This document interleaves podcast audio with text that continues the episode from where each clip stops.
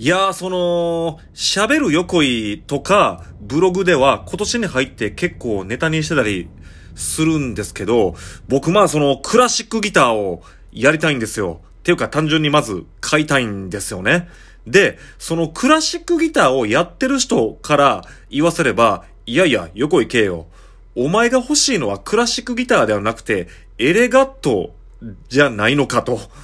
いうことになると思うんですけど、まあそれは確かに厳密に言えばエレガットが欲しいわけなんですけど、まあそのクラシックギターが欲しいんですよね。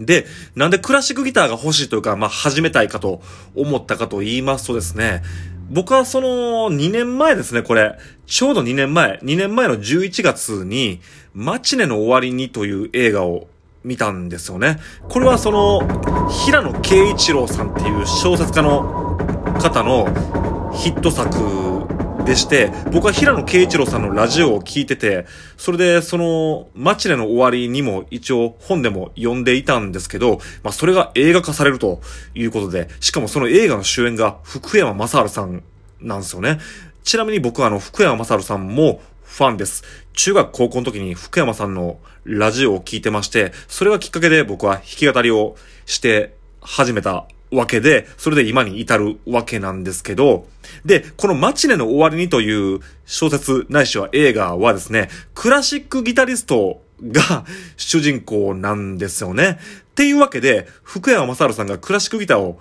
弾くという映画やったんですよね。で、ちなみに福山雅治さんはこれがきっかけで、自身の作品でもクラシックギターを弾くようになったと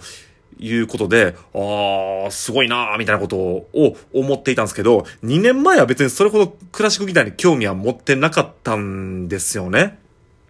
が、それがですね、今年初めぐらい、まあ、ざっと1年前ですよ。今度1年前なんですけど、まあ僕はその深夜のラジオを聞いてたら、ブラジル音楽の特集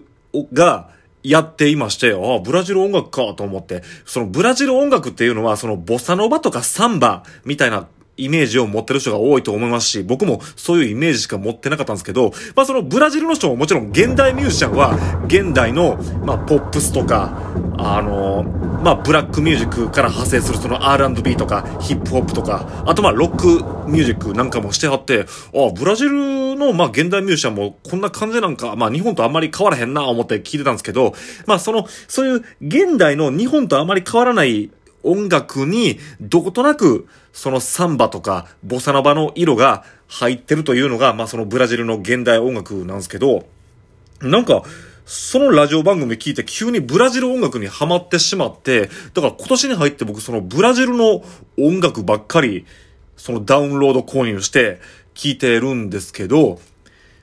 まあ主にその僕はそのブラジルのシンガーソングライター系ですね。まあ僕もやっぱりシンガーソングライターなんで、そのシンガーソングライター系の人の作品を買ってるんですけど、ブラジルのミュージシャンってのは、その日本とかアメリカ、イギリスのミュージシャンみたいに、フォークギター、つまりその金属の弦ですね。金属弦のフォークギター、まあアコースティギターで弾き語りをせずに、ブラジルの人はクラシックギター、つまりナイロン弦、ガット弦の、まあまあクラシックギターで弾き語りをするのが、まあ基本になってるんですよね。だから、クラシックギターの方がアコースティックギターとかエレキギターなんかよりもよく出てくるんですよ。だからそれ聞いてて、ああ、なんか、クラシックギターってこういう使い方もあるんかと思って、だからその、さっき言ったみたいに僕はそのマチネの終わりにっていう、まあそのクラシックギターの映画ないしは小説を見て、クラシックギターに興味を持ったんですけど、そのクラシックギターのその、まあまあその、作、あの、映画ないしは小説は、その、クラシック音楽をクラシックギターで弾くという作品なんですけど、だからクラシックギターというのはそのクラシック音楽を奏でるもんやというイメージしか持ってなかったんですけど、あ、クラシックギターでこういう現代音楽にも使えるんかっていうことを知って、なおさらクラシックギターに興味が深まったんですけど、なんとですね、僕はすごい偶然かもしれないですけど、それとほぼ時期を同じくして、僕は今年の春に喉を痛めて歌えなくなってしまいました。そして、ちょうどその頃にまあそのコロナ禍も重なってライブハウス、まあちなみに僕は普段ライブハウスに勤務してますし、ライブハウスに出演もしてるんですけど、ライブハウスが休みになったんで、まあ時間もゆっくりあるし、ゆっくり喉のリハビリをするかと、いうことになって、その喉のリハビリを始めたんですけど、まあその喉は治ったんですけど、今までと同じ感覚ではもう歌えなくなってしまったというか、まあその今までの歌い方がまあ、間違っていたんですよ。間違っていたんで、正しい歌い方を練習していたんですよね。今年の、まあその春先以降は。で、その時に、あの、上手に歌うにはどうしたらいいかな、なんか参考になる人いいひんかなと思ったら、いたんですよ。玉木浩二さん。僕今まで玉木浩二さんって一応まあ曲は知ってますし聞いたことあるんですけど、そんなに深く興味を持ったことがないんですけど、玉木浩二さんはそれこそさっきの福山雅治さんと一緒で、僕もそうなんですけど、横井圭って音域がすごい低いんですよ。僕すごい低い声で歌ってるんですけど、その低い声で歌うミュージシャンで有名な人ってあんまりいないんですよ。それこそ福山雅治さんぐらいしかいないんですけど、玉木浩二さんも結構音域低いんですよね。あとはまあ、海外で言ったらまあ、コールドプレイですね。コールドプレイも低いですし、うーん、他そんないないですね。まあまあ、その、ブラジルのミュージシャン、ブラジルのミュージシャンも結構低い人多いんで、だから、だからそういった意味でもまあその僕ブラジル音楽も結構参考にしてるんですけどね。まあまあ、それは置いといてですね、玉木浩二さんの歌い方を参考にしたら、急に歌えるようになったんですよ。その、喉の痛めてる部分を全く使わずに、喉に負担をかけずに、あ、この歌い方だったら歌えるっていう方法が見つかって、そっから僕急に、もう38歳ですよ、今。38歳にもなって、急に玉木浩二さんに、のめり込んでしまったんですよ。でですね、これはもう玉木浩二のファンの人だったらもうすでに知ってることかと思うんですけど、玉木浩二さんってのはもう今どころか昔からクラシックギターを使ってはったんですよね。で、玉木浩二さんクラシックギターで弾き語りとか、まあそのバンド演奏なんかもしてはって、あのーこれまあ福山雅治さんも今言ってはるんですけど、低い声の人は特にクラシックギターで弾き語りした方が声がぶつからなくていいと言ってはって、ですね。それでなおさら、うわーもうこれ、運命や。もう僕、神様がもう僕にクラシックギターをしろと言ってるようなもんやんと思って、うわークラシックギター欲しいわーってなったのが、まあ今年の、まあ春から夏にかけてですね。ところが、クラシックギターって、あの、そんな安いもんじゃないんですよね。だから、貯金して買わなあかんけどお金そんなないしなと思ったんですけど、これまた偶然ですね。僕は今年の夏から秋にかけてですね、あの、歯の手術をしたんですよね。歯がすごい悪かったんですよね。まあ僕人生初めてぐらいの、まあ病院ですけど、ええ。それで歯の手術をしたついでに、禁煙したんですよ。まあその、タバコはもう歯に良くないんで。で、禁煙してですね、今もう2ヶ月半ぐらい経つんですけど、まあ禁煙成功してるんですよね。禁煙したらですね、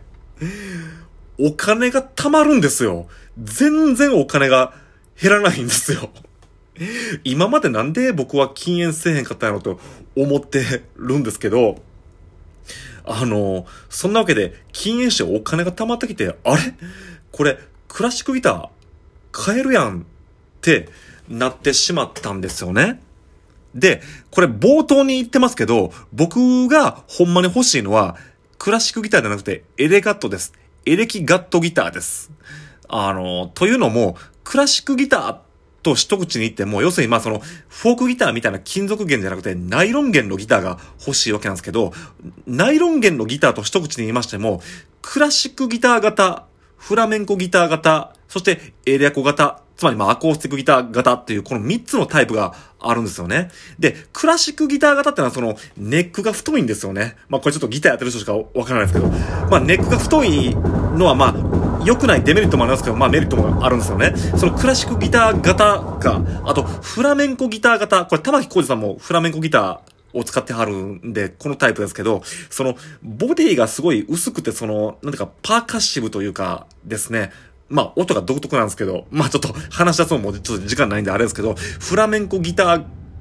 型のギターもありますし、あと、エレアコ型、つまり僕が普段使ってる金属のフォークギターですね。フォークギターとほとんど変わらない形のエレアコ型があるんですけど、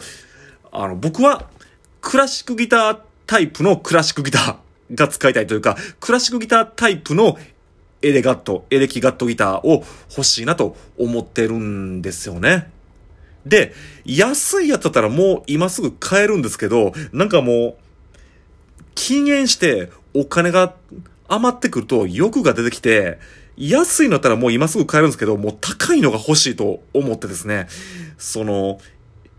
買おうとした安いやつの倍以上するやつを今狙っていてですね、それめがけて今貯金してるんですよね。だからその、安いやつだったらもう今すぐ買えるんで、今すぐ買ってクラシックギターを練習したいんですけど、まあそこはもう今我慢して、僕は今フォークギターでちょっとクラシックギターの練習を 始めてるんですけど、クラシックギターの練習をしてですね、お金を貯めてるところで、あります。もうそんなん言ってたらもう今11分回ろうとしてますね。いや、クラシックギターについてまだまだ語りたいこといっぱいあるんですよ。例えばそのクラシックギターって、その材質ですよ。木の材質がスプルース、松ですね。松のスプルースとシダー。まあこれセダーと思いますね。セダーと言って、まあ杉ですね。松のクラシックギターを買うのか、杉のクラシックギターを買うのか、またこれはこれでまた大きな問題なんですけど、まあ僕はセダ、杉のクラシックギターを買おうと思ってるんですけど、なぜ杉の方を杉のクラシックギターを買いたいのかというとですね、その理由を喋ったんですけど、もう今11分23秒ですね。もう時間ないので、もうこの辺にしておこうと思います。とりあえずまあ、安物はやめてちゃんとした高いのを買おうと思ってるんで、もうちょい時間がかかりそうなんで、え、まあ、勝ったらですね、ラジオトークでクラシックギターを使って弾き語り、ないしはインストも僕挑戦したいなと思ってるんで、インストもやってみようかなと思ってます。もし、この放送を聞いてる人で、クラシックギターに詳しい人がいましたら、何か教えてください。よろしくお願いします。